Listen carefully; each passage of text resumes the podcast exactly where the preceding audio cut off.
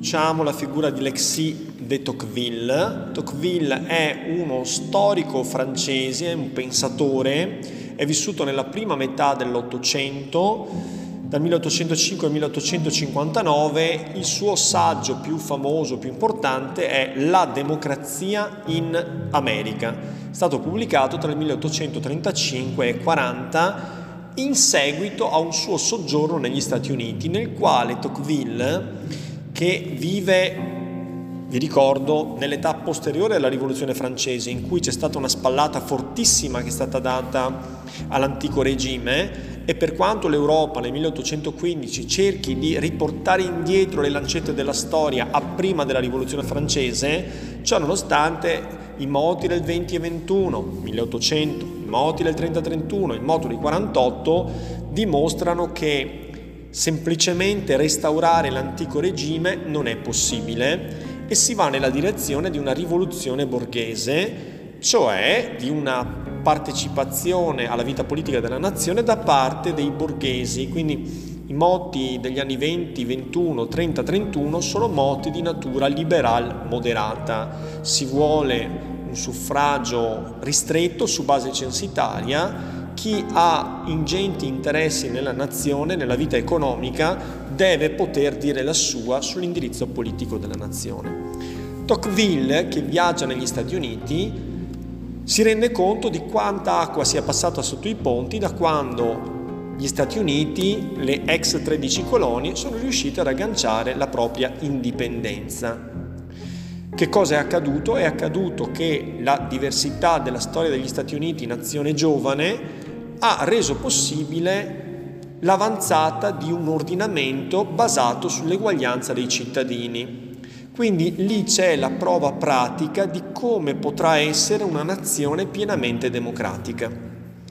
E Tocqueville si dimostra entusiasta della democrazia. Rileggendo la storia dell'età medievale e dell'età moderna, si rende conto che quasi ogni fenomeno storico può essere visto come l'avanzata del grande fiume della democrazia e dell'eguaglianza tra le persone che rimuove ogni barriera, ogni ostacolo affermando se stessa e liberando inaspettate potenzialità, energie vitali che sono in grado di rendere un paese grande, ricco, potente e affermato nel mondo.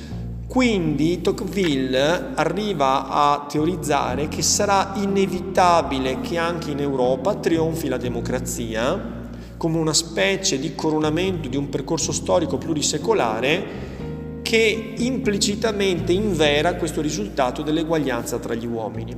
Perciò l'atteggiamento di Tocqueville è un atteggiamento secondo cui bisogna prendere atto della realtà e la classe borghese, che è stata una classe rivoluzionaria con la rivoluzione francese, deve smetterla di pensare di essere di svolgere una funzione conservatrice cercando di ottenere per sé il suffragio e di escludere le altre classi sociali dal voto, perché l'avvento dell'eguaglianza tra gli uomini è un dato dal suo punto di vista assolutamente naturale, cioè è destinato dalla storia stessa, come se fosse l'obiettivo che la storia sta producendo in una specie di cammino di perfezionamento.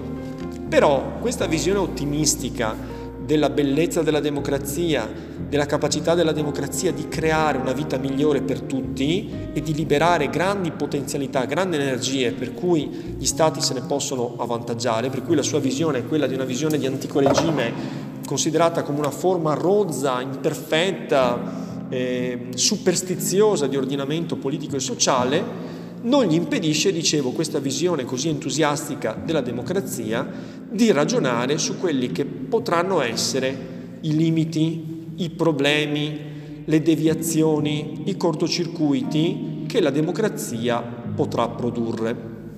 Quindi c'è un capitolo di questo famoso saggio La democrazia in America, in cui, che viene molto spesso citato perché Tocqueville dimostra di avere delle capacità quasi profetiche di antivedere ciò che effettivamente si è concretizzato come limite, distorsione, effetto collaterale dell'esercizio dell'eguaglianza sociale e politica e dunque della democrazia.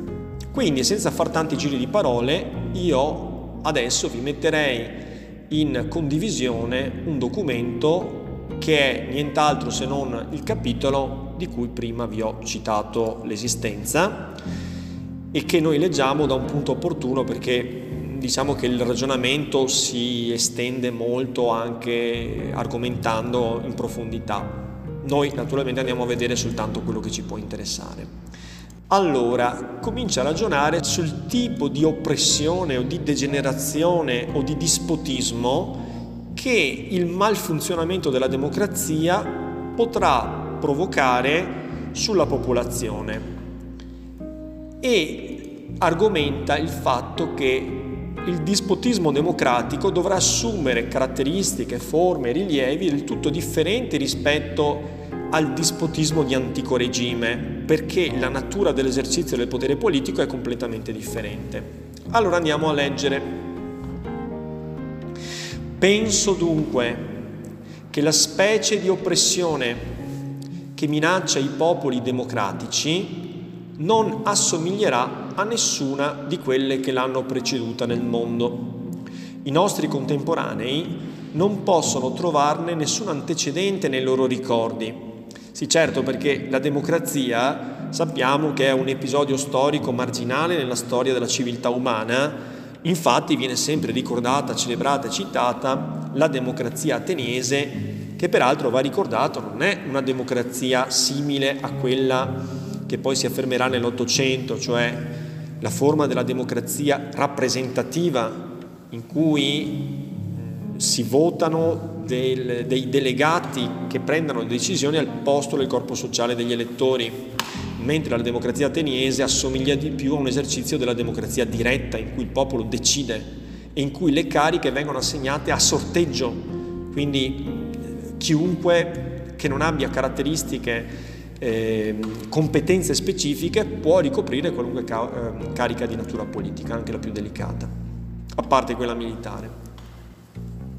Cerco inutilmente io stesso un'espressione che renda esattamente l'idea che me ne faccio e la contenga. Le vecchie parole come dispotismo e tirannide non sono più adeguate. La cosa è nuova.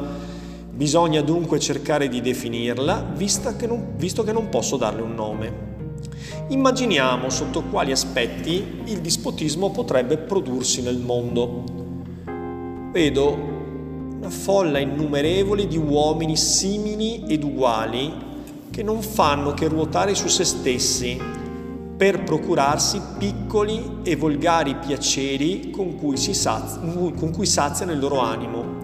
Ciascuno di questi uomini vive per conto suo ed è come estraneo al destino di tutti gli altri i figli e gli amici costituiscono per lui tutta la razza umana. Quanto al resto dei concittadini, egli vive al loro fianco, ma non li vede, li tocca ma non li sente, non esiste che in se stesso e per se stesso. E se ancora possiede una famiglia, si può dire perlomeno che non ha più patria. Quindi il primo effetto di degenerazione di, della democrazia, della creazione dell'eguaglianza, è lo sprofondamento del singolo in una dimensione totalmente privata, la mancanza di solidarietà sociale, di incapacità di coltivare alti e nobili ideali e la, la realizzazione di un ideale di vita basato sul consumo di piccoli e volgari piaceri rivolti al benessere privato, in cui il massimo della dimensione sociale del mondo democratico è estesa alla propria famiglia. Al di sopra di costoro si erge un potere immenso e tutelare che si incarica da solo di assicurare loro il godimento dei beni e di vegliare sulla loro sorte. È assoluto, minuzioso, sistematico, previdente e mite quindi il dispotismo democratico, secondo Tocqueville, non utilizza le armi della coercizione violenta, dell'imprigionamento, della confisca dei beni, dell'esilio, ma al contrario coltiva i vizi tipici della democrazia, che sono questa piccineria, questa volgarità, questo rinchiudersi nel proprio narcisismo, questo specchiarsi esclusivamente negli interessi familistici. E il potere per scollarsi, per emanciparsi dal controllo popolare non fa altro se non sollecitare l'individuo a concepirsi esclusivamente in una dimensione privata, disinteressandosi della cosa pubblica, perché è troppo impegnato nella fruizione di comfort del proprio benessere al quale meticolosamente provvede per estraniarlo dall'esercizio del controllo politico controllo, la politica stessa, il governo stesso. Vedete che lo scopo del potere, che diventerà un, un potere che potremmo quasi definire totalitario, cioè capace appunto di controllare completamente la vita della persona, consiste nel fare in maniera che l'individuo sia impegnato a pensare esclusivamente a questioni che riguardano il suo piacere, il suo benessere, la sua volontà, in maniera tale che non alzi mai la testa per considerare questioni più ampie che riguardino la collettività. Assomiglierebbe all'autorità paterna se come questa avesse lo scopo di preparare l'uomo all'età virile, mentre non cerca che di arrestarlo irrevocabilmente all'infanzia. È contento che i cittadini si svaghino, purché non pensino che a svagarsi. Il potere fa in maniera che ciascuno sia felice, di una felicità che gli impedisca di ergersi al di sopra degli altri per cercare di comprendere quelli che sono i problemi, che veda le cose in maniera diversa, deve rimanere intrappolato in una specie di godimento perenne. Lavora volentieri alla loro felicità, il potere, ma vuole esserne l'unico agente ed il solo arbitro provvede alla loro sicurezza, prevede e garantisce i loro bisogni, facilita i loro piaceri, guida i loro affari principali, dirige la loro industria, regola le loro successioni, spartisce le loro eredità. Perché non dovrebbe levare loro totalmente il fastidio di pensare e la fatica di vivere? Un dispotismo democratico è un dispotismo in cui le persone non sono incarcerate, ma è meglio che se fossero incarcerate perché sono ridotte ad essere inoffensive. E sono inoffensive perché la loro unica dimensione di vita è quella dedicata al godimento di piaceri per i quali lo Stato provvede pienamente. È così che giorno per giorno Esso rende sempre meno utile e sempre più raro l'impiego del libero arbitrio, restringe in uno spazio sempre più angusto l'azione della volontà e toglie poco alla volta a ogni cittadino addirittura la disponibilità di se stesso. L'uguaglianza ha preparato gli uomini a tutto questo, li ha disposti a sopportarlo e spesso anche a considerarlo come un vantaggio. Perché pensare, se ci pensa lo Stato, perché partecipare se lo Stato è così sollecito nel provvedere a ogni bisogno, se previene le mie richieste? A quel punto lo Stato, così concepito, così degenerato, impedisce alla persona, previene che la persona possa sviluppare un pensiero di natura critica, capace appunto di richiedere la partecipazione attiva e la mobilitazione di forme di associazionismo dal basso. Quindi lo scopo finale di un potere siffatto è quello di impedire che ci siano pensieri divergenti, tutti siano allineati rispetto a una dottrina di Stato che d'altro canto rende, rende la vita così agevole, così semplice, così piacevole che non avrebbe senso ribellarvisi e però crea una struttura tale per cui il cambiamento diventa impossibile e ogni individuo vive soltanto in una dimensione privata. Dopo aver dunque afferrato nelle sue potenti mani ogni singolo individuo e averlo plasmato a sua volontà, il sovrano stende le braccia su tutta quanta la società, ne ricopre la superficie di una rete di piccole regole complicate, minuziose e uniformi, attraverso cui gli spiriti più originali e gli animi più energici non possono mai farsi strada per superare la folla. Non spezza la volontà, la fiacca, la piega e la domina.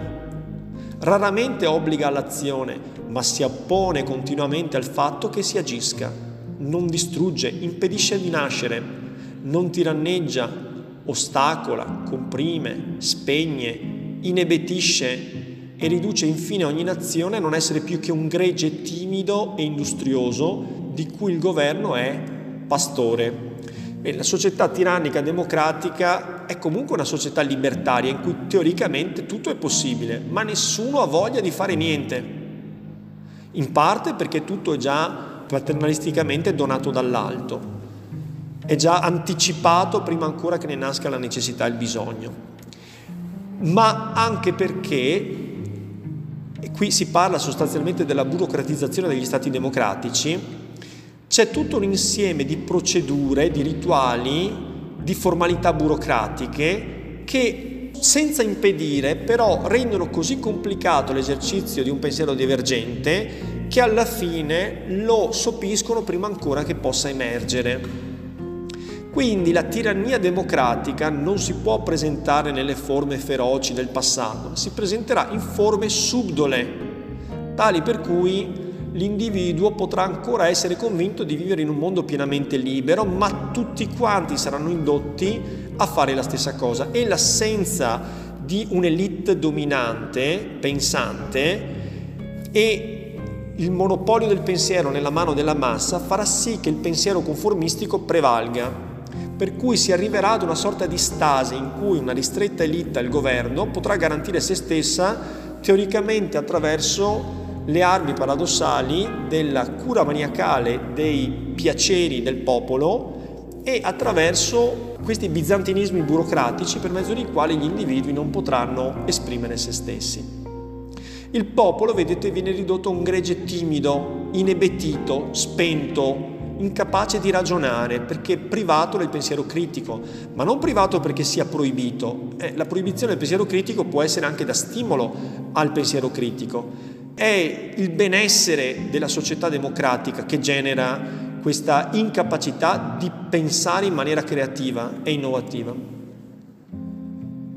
I nostri contemporanei sono continuamente travagliati da due passioni contrastanti, provano il bisogno di essere guidati e la voglia di restare liberi. Non potendo liberarsi né dell'uno né dell'altro di questi istinti contrari, cercano di soddisfarli entrambi contemporaneamente. Immaginano un potere unico, tutelare, onnipotente, ma eletto dai cittadini. Combinano centralizzazione e sovranità popolare. Questo dà loro un po' di sollievo. Si consolano del fatto di essere sotto tutela, pensando che essi stessi hanno scelto i loro tutori. Ciascuno sopporta di essere tenuto al laccio perché vede che non è un uomo o una classe a tenere in mano il capo, ma il popolo stesso.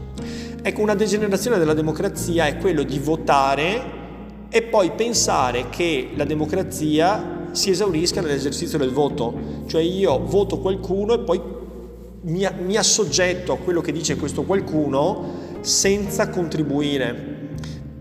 Questo, secondo Tocqueville, tradisce la natura umana che paternalisticamente è incline all'obbedienza. Cioè siamo contraddittori, da un lato vogliamo poter contare, essere liberi, dall'altro la libertà è un peso, richiede sforzo, richiede fatica, richiede comprensione, ricerca, riflessione, rielaborazione. In realtà nei paesi democratici le persone potrebbero essere indotte dalla loro pigrizia mentale e da quello che è un dato fondamentale dell'animo umano, quello di voler vivere con leggerezza, a ridurre la democrazia a un mero esercizio formale di un voto che è la delega a qualcuno che poi esercita sulla testa di tutti senza che nessuno abbia poi il potere di opporvisi mentre la, eh, mentre la democrazia va intesa come partecipazione attiva e critica alla vita dello Stato. E le persone hanno la forza effettivamente per mantenere la democrazia sui giusti binari? Oppure finiranno in breve tempo per svilire il significato della democrazia, ritenendo appunto che il voto sia tutto ciò che serve per essere democratici e poi obbedendo passivamente come un gregge docile al suo pastore? e anche giustificando a se stessi, pensando che tutto sommato, insomma, il pastore lo hanno eletto loro, per cui va bene così. In un sistema del genere i cittadini escono per un momento dalla dipendenza per designare il loro padrone e poi vi rientrano. Esiste ai nostri giorni molta gente che si adatta facilmente a questa specie di compromesso tra il dispotismo amministrativo e la sovranità popolare e che pensa di avere sufficientemente garantita la libertà individuale quando la affida al potere nazionale. Questo non mi basta, la natura del padrone mi importa molto meno del fatto di obbedire. cioè il fatto che il padrone sia stato designato dal popolo non significa che poi l'atteggiamento sia fintamente democratico, perché una volta giunto il governo, il padrone, cioè il governo, trova un popolo mite e ubbidiente purché venga eh, ammansito nei suoi desideri, nei suoi piaceri. Non negherò tuttavia che una Costituzione del genere non sia infinitamente preferibile a una che dopo aver accentrati tutti i poteri li rimettesse nelle mani di un uomo o di un corpo irresponsabile. Di tutte le diverse forme che il dispotismo democratico potrebbe assumere, questa sarebbe indubbiamente la peggiore. Va bene, quindi in sostanza Abbiamo capito che Tocqueville comunque riconosce che una forma di democrazia degenerata di questo tipo sarebbe certamente qualcosa di spiacevole, ma di meno grave rispetto ad altre forme magari di coercizione violenta che si sono viste in passato. Ciò nonostante sarebbe una forma di non piena democrazia, di democrazia svuotata del suo significato, che significa esercizio del pensiero critico, della partecipazione dei cittadini a tutti i momenti della vita dello Stato. Ma facilmente, stante la natura umana e stante un esercizio astuto del potere democratico, si potrebbe svuotare di significato la democrazia e trasformarla in un, in, una, in un dispotismo eletto dal popolo, in cui il popolo, purché mantenuto in condizioni di relativo benessere, accetta di ubbidire a qualunque cosa supinamente e rinuncia in partenza a qualunque forma di atteggiamento eh, contestativo e di carica critica.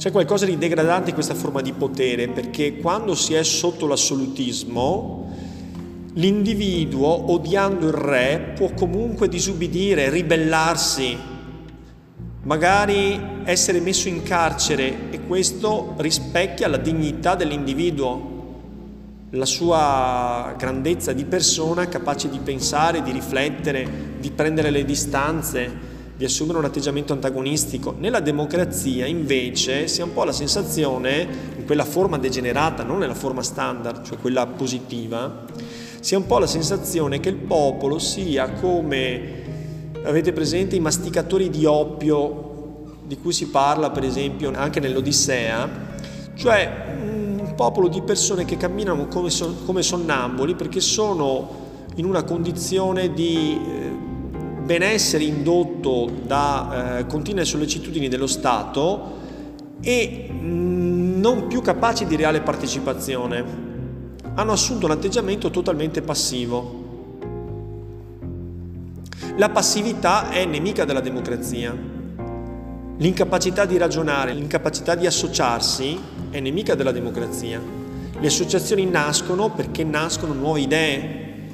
Laddove ci sono idee si può creare una comunità di persone che provano a proporre queste idee, a creare opinione, a fare maggioranza e a portarle al potere.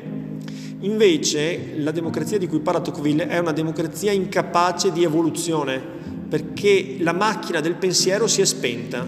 Le persone si sono livellate nel punto del pensiero più basso, che è quello del pensiero della massa, la quale poi è indotta a non pensare continua, dalla continua sollecitudine dello Stato per rivolgere al cittadino tutte le cure affinché egli sia sprofondato nel divano e non spinto da niente alla riflessione critica.